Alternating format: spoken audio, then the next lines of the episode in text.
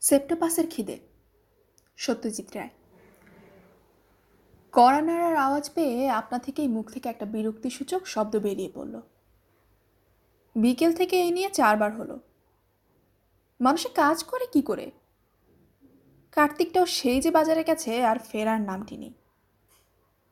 লেখাটা বন্ধ করে নিজেকেই উঠে যেতে হলো। দরজা খুলে আমি তো অবাক। আরে এ যে কান্তিবাবু। বললাম কি আশ্চর্য! আসুন আসুন। চিনতে পেরেছ? প্রায় চেনা যায় না বললেই চলে। ভদ্রলোকে ভেতরের ঘরে এনে বসালাম। সত্যি, দশ বছরে অবিশ্বাস্য পরিবর্তন হয়েছে কান্তিবাবুর। একেই নাইনটিন ফিফটিতে আসামের জঙ্গলে ম্যাগনিফাইং গ্লাস হাতে লাফিয়ে লাফিয়ে বেড়াতে দেখেছি। পঞ্চাশের কাছাকাছি বয়স তখনই, কিন্তু একটিও চুলও পাকেনি। আর ওই বয়সে উৎসাহ ও এনার্জি যা নমুনা দেখেছিলাম, তা সচরাচর আমাদের তরুণদের মধ্যেও দেখা যায় না। তোমার অর্কিডের শখ এখনও আছে দেখছি। আমার ঘরের জানালায় একটা টবের মধ্যে কান্তিবাবুরি দেওয়া একটা অর্কিড ছিল। শখ এখনও আছে বললে অবশ্যই ভুল বলা হবে। কান্তিবাবুই গাছপালা সম্পর্কে একটা কৌতূহল আমার মধ্যে জাগিয়ে তুলেছিলেন। তারপর উনি দেশ ছাড়া হবার পর ক্রমে সে শখটা আপনা থেকেই উবে গেছে। যেমন অন্য শখগুলোও গেছে। এখন লেখা নিয়েই থাকি। ইদানিং দিনকাল বদলেছে। বই লিখেও আজকাল রোজগার হয়। তিনটি বইয়ের বিক্রির টাকাতেই তো প্রায় সংসার চলে যাচ্ছে আমার। অবশ্যই সংসার বলতে আমি, আমার বিধবা মা আর চাকর কার্তিক। চাকরি একটা আছে বটে, তবে আশা আছে বই থেকে তেমন তেমন রোজগার হলে চাকরি বাকরি ছেড়ে দিয়ে কেবল লিখব আর লেখার অবসরে দেশ ভ্রমণ করব। কান্তিবাবু বসে থাকতে থাকতে হঠাৎ শিউরে উঠলেন। বললাম, ঠান্ডা লাগছে? জানলাটা বন্ধ করে দেব? এবার কলকাতায় শীতটা না না, ওরকম আজকাল মাঝে মাঝে হয়। বয়স হয়েছে তো, তাই নার্ভগুলো ঠিক অনেক প্রশ্ন মাথায় আসছিল। কার্তিক ফিরেছে। ওকে চা আনতে বললাম। কান্তি বললেন, বেশিক্ষণ বসবো না। তোমার উপন্যাস হাতে এসেছিল একখানা। তোমার প্রকাশকের কাছ থেকে ঠিকানা সংগ্রহ করে এখানে এলুম। এসেছে একটা বিশেষ দরকারে। বলুন না, তবে তার আগে মানে কবে দেশে ফিরলেন, কোথায় ছিলেন, কোথায় আছেন, এসবগুলো জানতে খুব ইচ্ছে করছে। ফিরেছি দু বছর। ছিলুম আমেরিকায়। আছি বারাসাতে। বারাসাত? একটি বাড়ি কিনেছি। বাগান আছে? আছে। আর গ্রিন হাউস কান্তিবাবুর আগের বাড়ির বাগানে একটি চমৎকার গ্রিন হাউস বা কাচের ঘর ছিল, যাতে তিনি তার দুষ্প্রাপ্য গাছপালাগুলিকে তোয়াজে রাখতেন। কত রকম অদ্ভুত গাছ যে দেখেছি সেখানে, তা ঠিক নেই। এক অর্কিডই তো প্রায় ষাট পঁয়ষট্টি রকমের। আর ফুলের বৈচিত্র্য উপভোগ করেই একটা পুরো দিন অনায়াসে কাটিয়ে দেওয়া যেত। কান্তিবাবু একটু ভেবে বললেন, আহা, একটা গ্রিন হাউসও আছে। আপনার গাছপালার শখ তাহলে এই দশ বছরে কিছু কমেনি? না। কান্তিবাবু আমার ঘরের উত্তরের দেয়ালের দিকে চেয়ে রয়েছেন দেখে আমারও চোখ সেই দিকে গেল। মাথা সমেত একটা রয়্যাল বেঙ্গলের ছাল সেখানে ঝোলানো রয়েছে। বললাম, চিনতে পারছেন? এটা সেই বাঘটাই তো। হ্যাঁ ওই দেখুন, কানের পাশটায় বুলেটের ফুটোটা রয়েছে। আশ্চর্য টিপ ছিল তোমার। এখনও চালাতে পারো ওরকম অব্যর্থগুলি জানি না, অনেকদিন পরীক্ষা করিনি। শিকার ছেড়েছি প্রায় পাঁচ সাত বছর। কেন? অনেক তো মারলাম। বয়স হয়েছে, তাই আর প্রাণী হত্যা? মাছ মাংস ছেড়েছ নাকি? নিরামিষ খাচ্ছ? না। তবে? এ তো শুধু হত্যা। বাঘ মারলে, কি কুমির মারলে, কি মোষ মারলে? ছাল ছাড়িয়ে মাথা স্টাফ করে, কি শিং মাউন্ট করে দেয়ালে টাঙিয়ে রাখলে? ঘরের শোভা বাড়ল এসে কেউ আতকে উঠল, কেউ বাহবা দিল। তোমারও জোয়ান বয়সের অ্যাডভেঞ্চারের কথা মনে পড়ে গেল। আর মুরগি, ছাগল, ইলিশ, মাগুর যে নিজে চেবিয়ে খেয়ে ফেলেছ হ্যাঁ শুধু প্রাণী হত্যা নয়, প্রাণী হজম হ্যাঁ? কি আর বলি, অস্বীকার করতে পারলাম না। কার্তিক চা দিয়ে গেল। কান্তিবাবু কিছুক্ষণ গম্ভীর থেকে হঠাৎ আবার শিউরে উঠে চায়ের পেয়ালাটা তুলে নিলেন। চুমুক দিয়ে বললেন, জীবে জীবে খাদ্য খাদক সম্পর্ক, সে তো সৃষ্টির গোড়ার কথা হে। ওই যে টিকটিকিটা ওত পেতে রয়েছে, দেখেছ? দেখলাম কিং কোম্পানির ক্যালেন্ডারটা ঠিক উপরেই একটা টিকটিকি তার থেকে ইঞ্চিখানেক দূরে একটা উচ্চিঙের দিকে নিষ্পলক দৃষ্টিতে চেয়ে রয়েছে। তারপর দেখতে দেখতে গুটি গুটি করে অতীব সন্তর্পণে পোকাটার দিকে অগ্রসর হয়ে হঠাৎ তীরের মতো এক বলে সেটাকে মুখে পুড়ে নিল। কান্তিবাবু বললেন, ব্যাস, চলল ডিনার। খালি খাওয়া আর খাওয়া। খাওয়াটাই সব।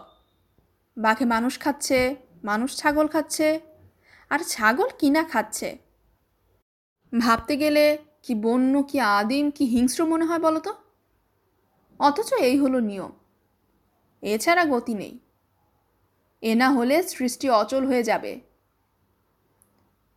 নিরামিষ খাওয়াটা বোধ হয় এর চেয়ে অনেক ইয়ে। কে বললে তোমায়? শাকসবজি, তরি তরকারি, এসবের কি প্রাণ নেই? তা তো আছেই। জগদীশ বোস আর আপনার বদলতে সে কথা সবসময়ই মনে থাকে। তবে মানে ঠিক সেরকম প্রাণ তো নয়। গাছপালা আর জীবজন্তু কি এক? তোমার মতে কি দুয়ে অনেক প্রভেদ? প্রভেদ নয়। যেমন ধরুন, গাছ হেঁটে বেড়াতে পারে না, শব্দ করতে পারে না মনের ভাব প্রকাশ করতে পারে না। এমনকি মন বলে যে কিছু আছে, তাই তো বোধহয় বোঝবার কোনো উপায় নেই। তাই নয় কি? কান্তিবাবু কি যেন বলতে গিয়েও থেমে গেলেন। চাটা শেষ করে কিছুক্ষণ মাথা নিচু করে বসে থেকে অবশেষে আমার দিকে চোখ তুলে চাইলেন। তার চোখের করুণ সংশয়াকুল দৃষ্টি আমার মনটা হঠাৎ কেমন যেন একটা অজানা আশঙ্কায় ভরে দিল। সত্যি ভদ্রলোকের চেহারায় কি আশ্চর্য পরিবর্তন ঘটেছে? কান্তিবাবু ধীর কণ্ঠে বললেন, পরিমল, আমার বাড়ি এখান থেকে একুশ মাইল। আটান্ন বছর বয়সে নিজে কলেজ স্ট্রিট পাড়ায় ঘোরাঘুরি করে তোমার ঠিকানা সংগ্রহ করে যখন এখানে এসেছি, তখন নিশ্চয়ই তার একটা গুঁড়ো কারণ আছে। এটা বুঝতে পারছ তো? নাকি ওইসব বাজে বাজে রং চড়ানো গল্পগুলো লিখে সে বুদ্ধিটাও হারিয়েছ? ভাবছ লোকটা একটা টাইপ বটে। একটা গল্পে লাগাতে পারলে বেশ হয়। লজ্জায় আমার মাথা হেট হয়ে গেল। কান্তিবাবু ভুল বলেননি। তাকে একটা গল্পের চরিত্র হিসাবে ব্যবহার করার পরিকল্পনা মনের আনাচে কানাচে সত্যিই ঘোরাফেরা করছিল। ভদ্রলোক বললেন, জীবনের সঙ্গে যোগ বিচ্ছিন্ন হলে যাই লেখো না কেন, সব ফাঁকা আর ফাঁকি হয়ে যাবে। আর এটাও মনে রেখো যে তুমি কল্পনায় যতই রং চড়াও না কেন বাস্তব যে কখনোই তা বেশি বিস্ময়কর হতে পারবে না। যাকে, আমি তোমায় উপদেশ দিতে আসিনি। আমি এসেছি সত্যি বলতে কি, তোমার সাহায্য ভিক্ষে করতে। কান্তিবাবু আমার বাঘটার দিকে চাইলেন। কি সাহায্যের কথা বলছেন ভদ্রলোক? তোমার বন্দুকটা আছে না বিদায় করে দিয়েছ? আমি একটু চমকে গিয়ে ভদ্রলোকের দিকে চাইলাম। বন্দুকের কথা জিজ্ঞেস করছেন কেন? বললাম আছে, তবে মরচে ধরেছে বোধ হয় কিন্তু কেন? কালোটা নিয়ে আমার বাড়িতে একবার আসতে পারবে? আমি আবার ভদ্রলোকের দিকে চাইলাম। না, রসিকতার কোনো ইঙ্গিত নেই তার দৃষ্টিতে। অবশ্যই কেবল বন্দুক না, টোটাও লাগবে। কান্তিবাবুর অনুরোধে কি বলব চট করে ভেবে পেলাম না। একবার মনে হলো, কথা শুনে হয়তো বুঝতে পারছি না। কিন্তু আসলে হয়তো ভদ্রলোকের মাথা খারাপ হয়ে গেছে। খাম খেয়ালি সে বিষয়ে তো কোনো সন্দেহ নেই। নইলে আর জীবন বিপন্ন করে উদ্ভট গাছপালার উদ্দেশ্যে কেউ বনে বাজারে ধাওয়া করে? বললাম, বন্দুক নিয়ে যেতে আমার কোনো আপত্তি নেই, তবে কারণটা জানার জন্য বিশেষ কৌতূহল হচ্ছে। আপনাদেরও অঞ্চলে কি জন্তু, জানোয়ার চোর ডাকাতের উপদ্রব হচ্ছে নাকি? কান্তিবাবু বললেন, সেসব তুমি এলে পরে বলব। বন্দুকের প্রয়োজন শেষ পর্যন্ত নাও হতে পারে। আর যদি বা হয়ও, এটুকু বলে রাখছি যে, তোমায় কোনো দণ্ডনীয় অপরাধের দায়ে পড়তে হবে না। কান্তিবাবু উঠে পড়লেন। তারপর আমার কাছে এগিয়ে এসে আমার কাঁধে হাত রেখে বললেন, তোমার কাছেই এসেছি। কারণ শেষটা দেখেছি তোমায় তাতে মনে হয়েছিল যে আমার মতো তোমারও নতুন ধরনের অভিজ্ঞতার প্রতি একটা বিশেষ আকর্ষণ আছে। তাছাড়া আমার লোক সমাজে যাতায়াতও অনেক কম ছিল। এখন প্রায় নেই বললেই চলে। এবং চেনা পরিচিতদের মধ্যে মুষ্টিমেয় যে কজন আছে আমার বিশেষ গুণগুলি তাদের কারও মধ্যেই নেই। অতীতে অ্যাডভেঞ্চারের গন্ধে যে বিশেষ উত্তেজনাটা শিরায় শিরায় অনুভব করতাম আজ এই মুহূর্তে আবার যেন তার কিছুটা অনুভব করলাম। বললাম, কোথায়, কখন, কীভাবে যাব যদি বলে দেন? সে বলে দিচ্ছি, যশোর রোড দিয়ে সোজা গিয়ে বারাসাত স্টেশনে পৌঁছে ওখানকার যে কোনো লোককে মধুমুরলির দিঘির কথা জিজ্ঞেস করবে। সেটা স্টেশন থেকে মাইল চারেক। সেই দিঘির পাশে একটা পুরনো ভাঙা নীলকুঠি আছে। তার পাশেই আমার বাড়ি। তোমার গাড়ি আছে তো? না, তবে আমার এক বন্ধুর আছে। কে বন্ধু? অভিজিৎ, কলেজে সহপাঠী ছিল। কেমন লোক সে? আমি চিনি? চেনেন না বোধ হয় তবে লোক ভালো। মানে আপনি যদি বিশ্বস্ততার কথা বলেন, তবে হি ইজ অল রাইট বেশ তো, তাকে নিয়েও যেও। তবে যেও নিশ্চয়ই। ব্যাপারটা জরুরি, সেটা বলা বাহুল্য। বিকেলের মধ্যেই পৌঁছে যেতে চেষ্টা করো। আমার বাড়িতে টেলিফোন নেই। রাস্তার মোড়ে রিপাবলিক কেমিস্ট থেকে অভিজিতের বাড়িতে ফোন করলাম। বললাম, চলে আয় এক্ষুনি, জরুরি কথা আছে। তোর নতুন গল্প পড়ে শোনাবি তো? আবার ঘুমিয়ে পড়ব কিন্তু। আরে না না, অন্য ব্যাপার। কি ব্যাপার? অত আস্তে কথা বলছিস কেন? একটা ভালো ম্যাস্টিফের বাচ্চার সন্ধান আছে। লোক বসে আছে আমার বাড়িতে। কুকুরের টোপ না ফেললে আজকাল অভিজিৎকে তার বাড়ি থেকে বের করা খুব শক্ত। পাঁচটি মহাদেশের এগারো জাতের কুকুর আছে অভিজিতের কেনেলে। তার মধ্যে তিনটি প্রাইজ প্রাপ্ত। পাঁচ বছর আগেও এরকম ছিল না। ইদানিং কুকুরই তার ধ্যান, জ্ঞান, চিন্তা। কুকুর প্রীতির বাইরেও অভিজিতের গুণ হলো আমার বুদ্ধি বিবেচনার প্রতি অপরিসীম বিশ্বাস। আমার প্রথম উপন্যাসের পাণ্ডুলিপি প্রকাশকের মনোপুত না হয় শেষটায় অভিজিতের অর্থানুকূল্যে ছাপা হলো। সে বলেছিল, আমি কিচ্ছু বুঝি না। তবে তুই যখন লিখেছিস, তখন একেবারে রাবিশ হতেই পারে না। পাবলিশারগুলো গবেট। যাই হোক, সে বই পরে ভালোই কেটেছিল এবং নামটাও কিনেছিল। ফলে আমার প্রতি অভিজিতের আস্থার ভিত আরও দৃঢ় হয়েছিল। ম্যাস্টিফের বাচ্চার ব্যাপারটা নিছক মিথ্যে হওয়ার দরুন একটা বড় রকম অভিমার্কা রদ্দা আমার পাওনা হলো। এবং পেলামও। কিন্তু আসল প্রস্তাবটা সাদরে গৃহীত হওয়ায় রদ্দার চঞ্চনই ভুলে গেলাম। অভিসোৎসাহে বলল অনেক দিন আউটিংয়ে যায়নি। শেষ সেই সোনারপুরে ঝিলে স্নাইপ শুটিং। কিন্তু লোকটি কে? ব্যাপারটা কি? একটু খুলে বল না বাছাধন খুলে সে নিজেই যখন বললে না, তখন আমি কি করে বলি? একটু রহস্য না হয় রইলই, জমবে ভালো। কল্পনা শক্তিকে এক্সারসাইজ করানোর এই তো সুযোগ। আহা, লোকটিকে তাই বল না। কান্তিচরণ চ্যাটার্জি, বুঝলে কিছু? এককালে কিছুদিন বোটানির প্রফেসর ছিলেন স্কটিশ চার্চ কলেজে। প্রফেসরই ছেড়ে দুষ্প্রাপ্য গাছপালার সন্ধানে ঘুরতেন। সে বিষয়ে রিসার্চ করতেন, প্রবন্ধ লিখতেন। ভালো কালেকশন ছিল গাছপালার, বিশেষত অর্কিডের। তোর সঙ্গে আলাপ কীভাবে? আসামে খাজিরাঙ্গা ফরেস্ট বাংলোতে। আমি বাঘমারা তাক করছি আর উনি খুঁজছেন নেপেন্থিস। কী খুঁজছেন? নেপেন্থিস, বোটানিক্যাল নাম। সোজা বাংলায় পিচার প্লান্ট বা কলসি গাছ। আসামের জঙ্গলে পাওয়া যায়। পোকা ধরে ধরে খায়। আমি নিজে অবশ্যই দেখিনি কান্তিবাবুর মুখেই যা শোনা। কীট খোর, পোকা খায়, গাছ পোকা খায়। তোর বোটানি ছিল না বোধ হয় না, বইয়ে ছবি দেখেছি, অবিশ্বাস করার কিছু নেই। তারপর? তারপর আর কি? ভদ্রলোক সে গাছ পেয়েছিলেন কি না জানি না, কারণ শিকার শেষ করে আমি চলে আসি। উনি থেকে যান। আমার তো ভয় ছিল কোনো জন্তু জানোয়ার কি সাপখোপের হাতে ওর প্রাণ যাবে বলে। গাছের নেশায় দিকবিদিক জ্ঞান শূন্য হয়ে পড়তেন।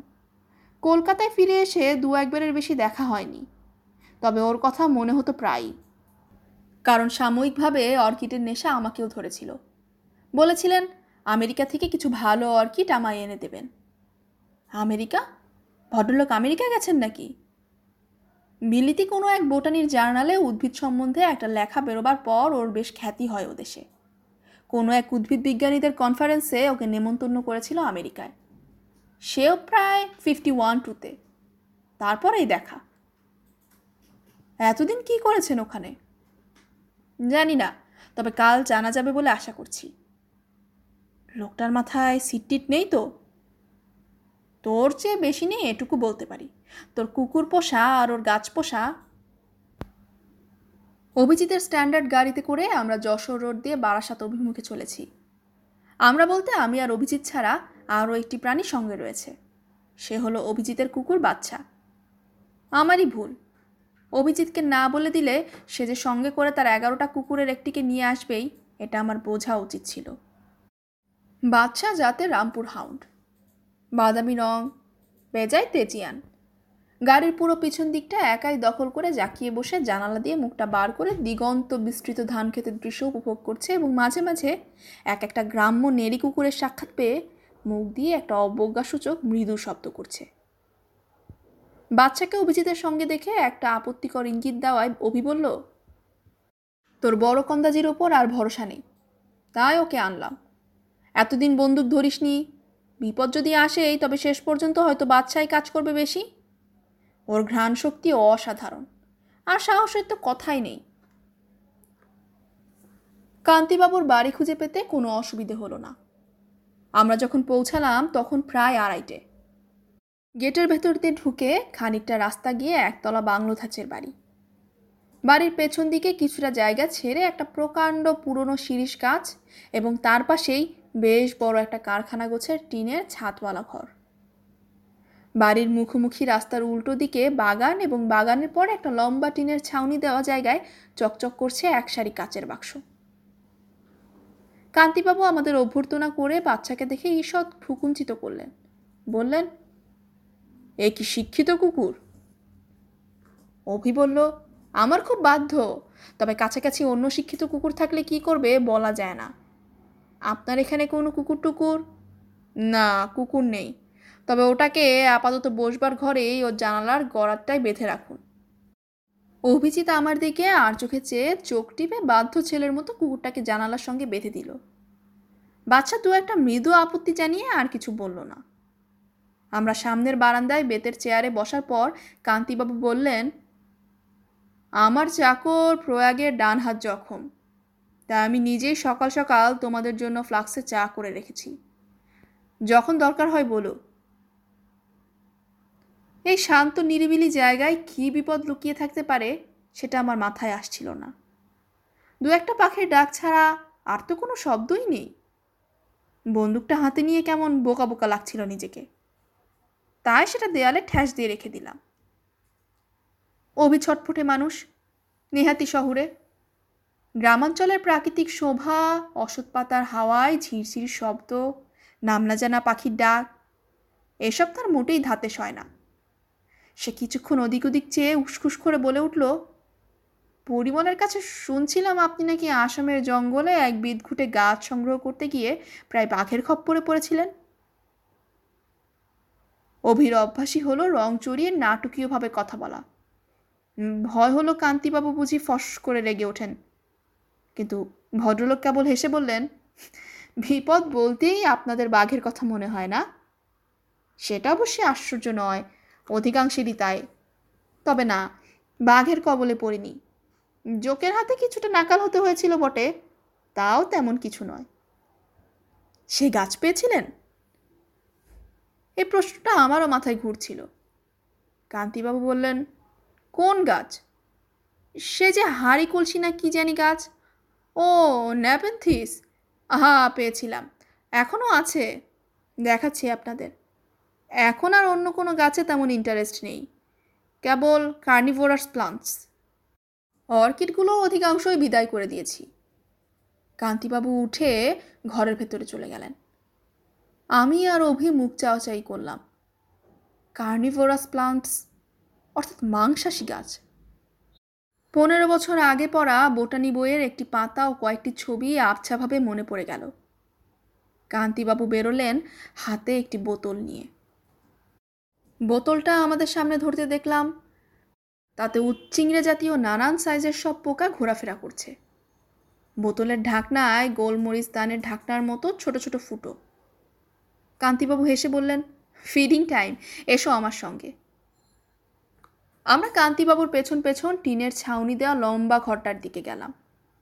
গিয়ে দেখি সার বাঁধা কাঁচের বাক্সগুলোর মধ্যে এক একটা এক এক রকম গাছ। তার কোনোটাই এর আগে চোখে দেখিনি। কান্তিবাবু বললেন, এর কোনোটাই বাংলাদেশে পাবে না। অবশ্যই ওই নেফেন্থিস ছাড়া। একটা আছে নেপাল থেকে আনানো, একটা আফ্রিকার। অন্য সবকটাই প্রায় মধ্য আমেরিকার। অভিজিৎ বলল, "এ- এসব গাছ এখানে বেঁচে রয়েছে কি করে? এখানকার মাটিতে কি মাটির সঙ্গে কোনো সম্পর্ক নেই এদের? তবে এরা মাটি থেকে প্রাণ সঞ্চয় করে না। মানুষ যেমন ঠিকমতো খাদ্য পেলে নিজের দেশের বাইরে অনেক জায়গাতেই স্বচ্ছন্দে বেঁচে থাকতে পারে, এরাও তেমনই ঠিকমতো খেতে পেলেই বেঁচে থাকে, সে যেখানেই হোক। কান্তিবাবু একটা কাঁচের বাক্সের সামনে গিয়ে দাঁড়ালেন। ভেতরে এক আশ্চর্য গাছ। ইঞ্চি দুই লম্বা, সবুজ পাতাগুলোর দুপাশে সাদা সাদা দাঁতের মতো খাঁচ কাটা বাক্সটার সামনের দিকে কাঁচের গায়ে একটা ছিটকিনি দেওয়া। বোতলের মুখের সাইজের গোল দরজা। কান্তিবাবু দরজাটা খুললেন। তারপর বোতলের ঢাকনিটা খুলে ক্ষিপ্ত হস্তে বোতলের মুখটা দরজার ভিতরে গলিয়ে দিলেন। উচ্চিংড়াটা এদিক ওদিক লাফিয়ে গাছটার পাতার উপর বসল এবং বসতেই তৎক্ষণাৎ পাতাটা মাঝখান থেকে ভাঁজ হয়ে গিয়ে পোকাটাকে জাপটে ধরলো। অবাক হয়ে দেখলাম যে দুদিকে দাঁত পরস্পরের খাঁচে খাঁচে বসে যাওয়ায় এমন একটি খাঁচার সৃষ্টি হয়েছে যার থেকে উচ্চিংড়ে বাবাজির আর বেরোবার কোনো রাস্তাই নেই। প্রকৃতির এমন তাজ্জব, এমন বিভৎস ফাঁদ আমি আর কখনো দেখিনি। অভি ধরা গলায় জিজ্ঞেস করল, পোকাটা যে ওই পাতাটাতেই বসবে তার কোনো গ্যারান্টি আছে কি? কান্তিবাবু বললেন, আছে বই কি? গাছগুলো থেকে এমন একটা গন্ধ বেরোয় যেটা পোকা অ্যাট্রাক্ট করে। এটা হলো ভেনুস ফ্লাই ট্র্যাপ মধ্য আমেরিকা থেকে আনা। বোটানির বইয়েতে এর কথা পাবে। আমি অবাক বিস্ময়ে উচ্চিংড়ের দশা দেখছিলাম। প্রথমে কিছুক্ষণ ছটফট করেছিল, এখন দেখলাম একেবারে নির্জীব। আর দেখলাম যে পাতার চাপ ক্রমশ বাড়ছে। টিকটিকের চেয়ে গাছ কম হিংস্র কিসে?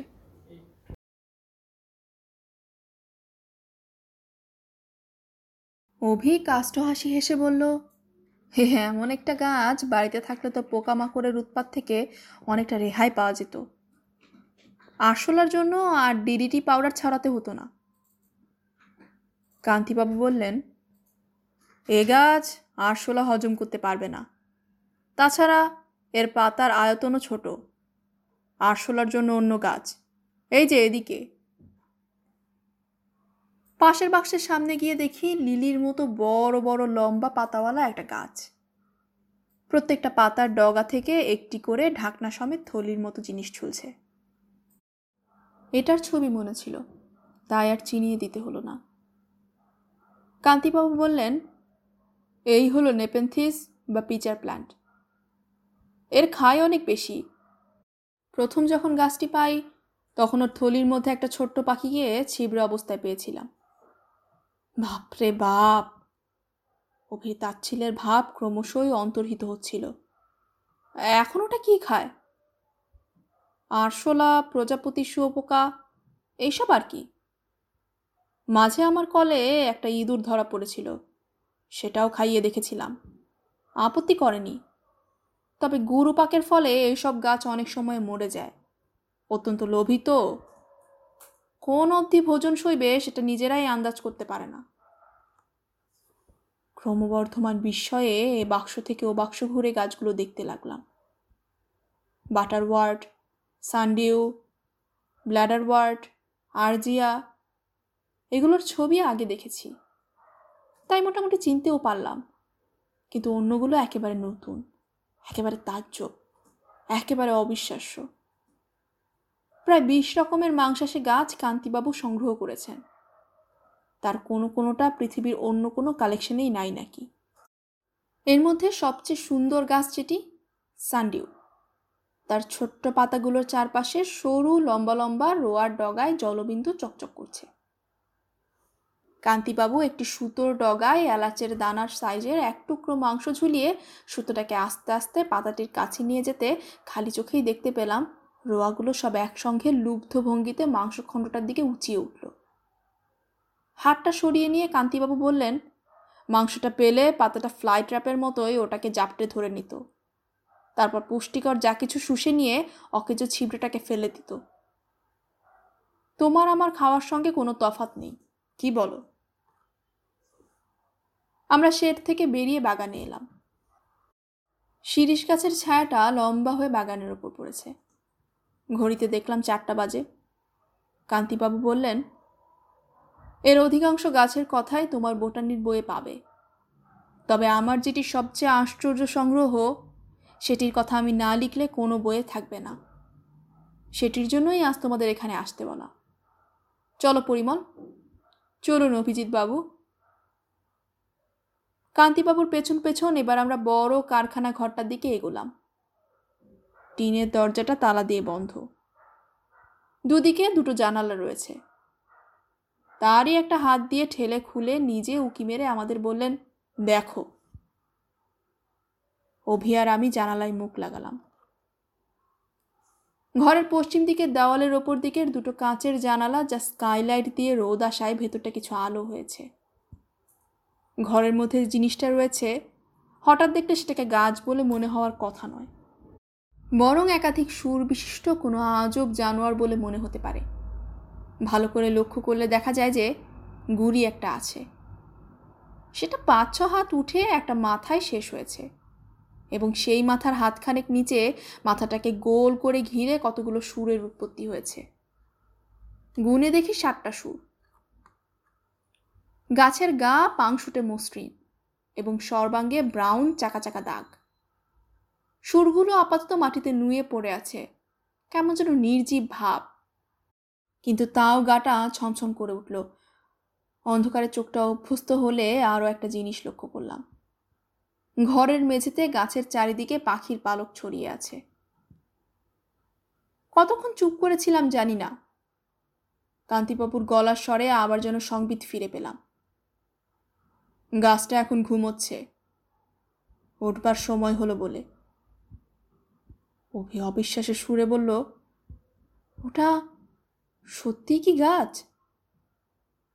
কান্তিবাবু বললেন, মাটি থেকে গজাচ্ছে যখন তখন গাছ ছাড়া আর কি বলবেন বলুন? হাব ভাব অবশ্য গাছের মতো নয়। অভিধানের উপযুক্ত কোনো নাম নেই। আপনি কি বলেন? সেপ্টোপাস, অথবা বাংলায় সপ্তপাস পাশ অর্থাৎ বন্ধন, যেমন নাগপাশ। আমরা বাড়ির দিকে হাঁটতে আরম্ভ করলাম। বললাম, এ গাছ পেলেন কোথায়? মধ্য আমেরিকার নিকারাগুয়া হ্রদের কাছেই গভীর জঙ্গল আছে, তার ভেতরে। অনেক খুঁজতে হয়েছে, বলুন। ওই অঞ্চলে যে আছে সেটা জানা ছিল। তোমরা বোধ হয় প্রফেসর ডানস্টানের কথা শোনোনি। উদ্ভিদ বিজ্ঞানী ও পর্যটক ছিলেন। মধ্য আমেরিকায় গাছপালার সন্ধান করতে গিয়ে প্রাণ হারান। ঠিক কীভাবে তার মৃত্যু হয় কেউ জানতে পারেনি। মৃতদেহ সম্পূর্ণ নিখোঁজ হয়ে যায়। তার তৎকালীন ডায়েরির শেষের দিকে এই গাছটার কথার উল্লেখ পাওয়া যায়। আমি তাই প্রথম সুযোগেই নিকারাগুয়ার দিকে চলে যাই। গুয়াটেমালা থেকে স্থানীয় লোকের কাছে এ গাছের বর্ণনা শুনতে থাকি। তারা বলে, শয়তান গাছ।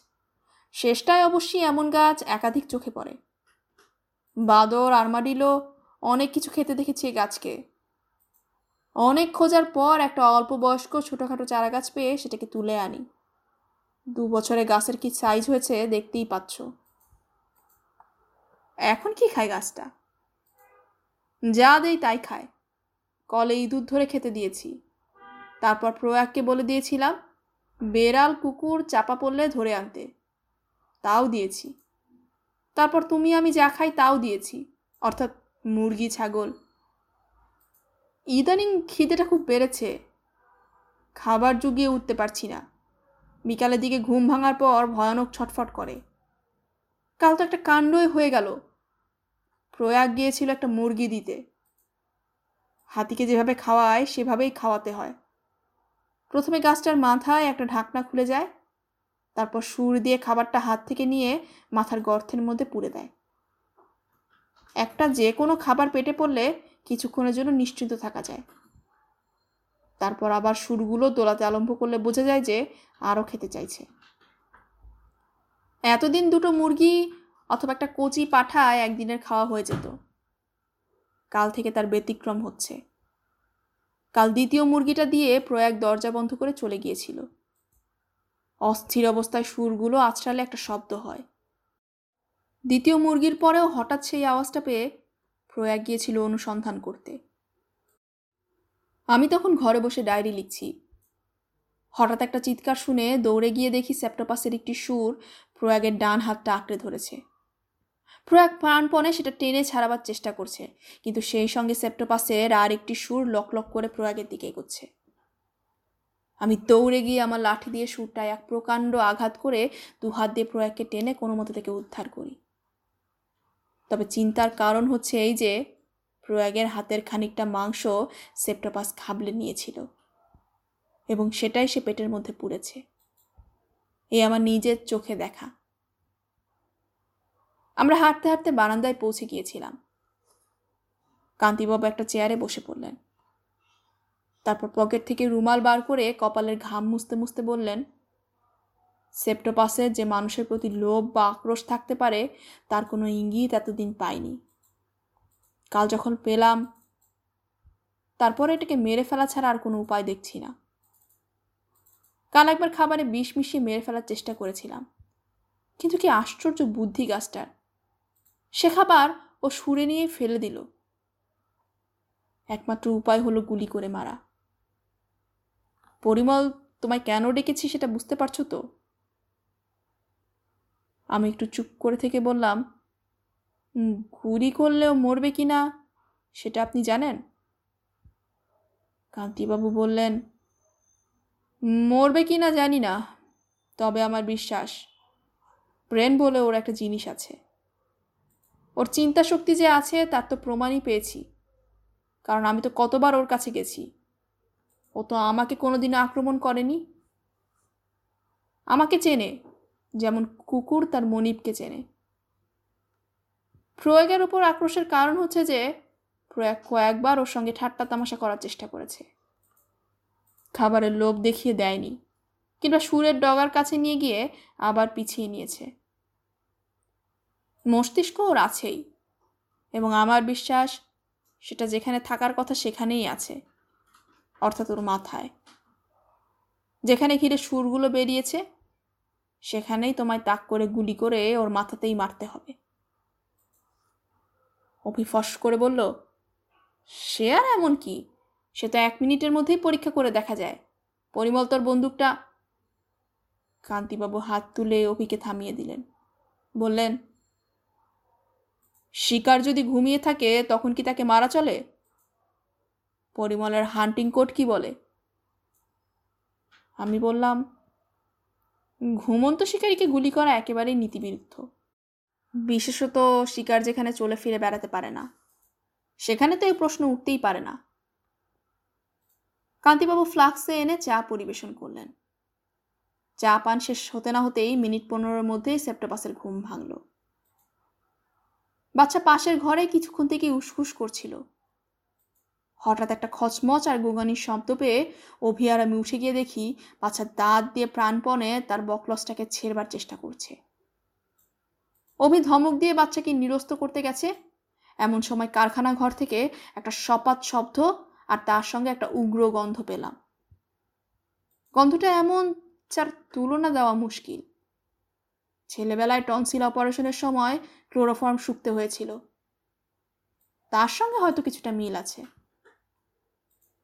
কান্তিবাবু হন্তদন্ত হয়ে ঘরে ঢুকে বললেন, চলো, সময় হয়েছে।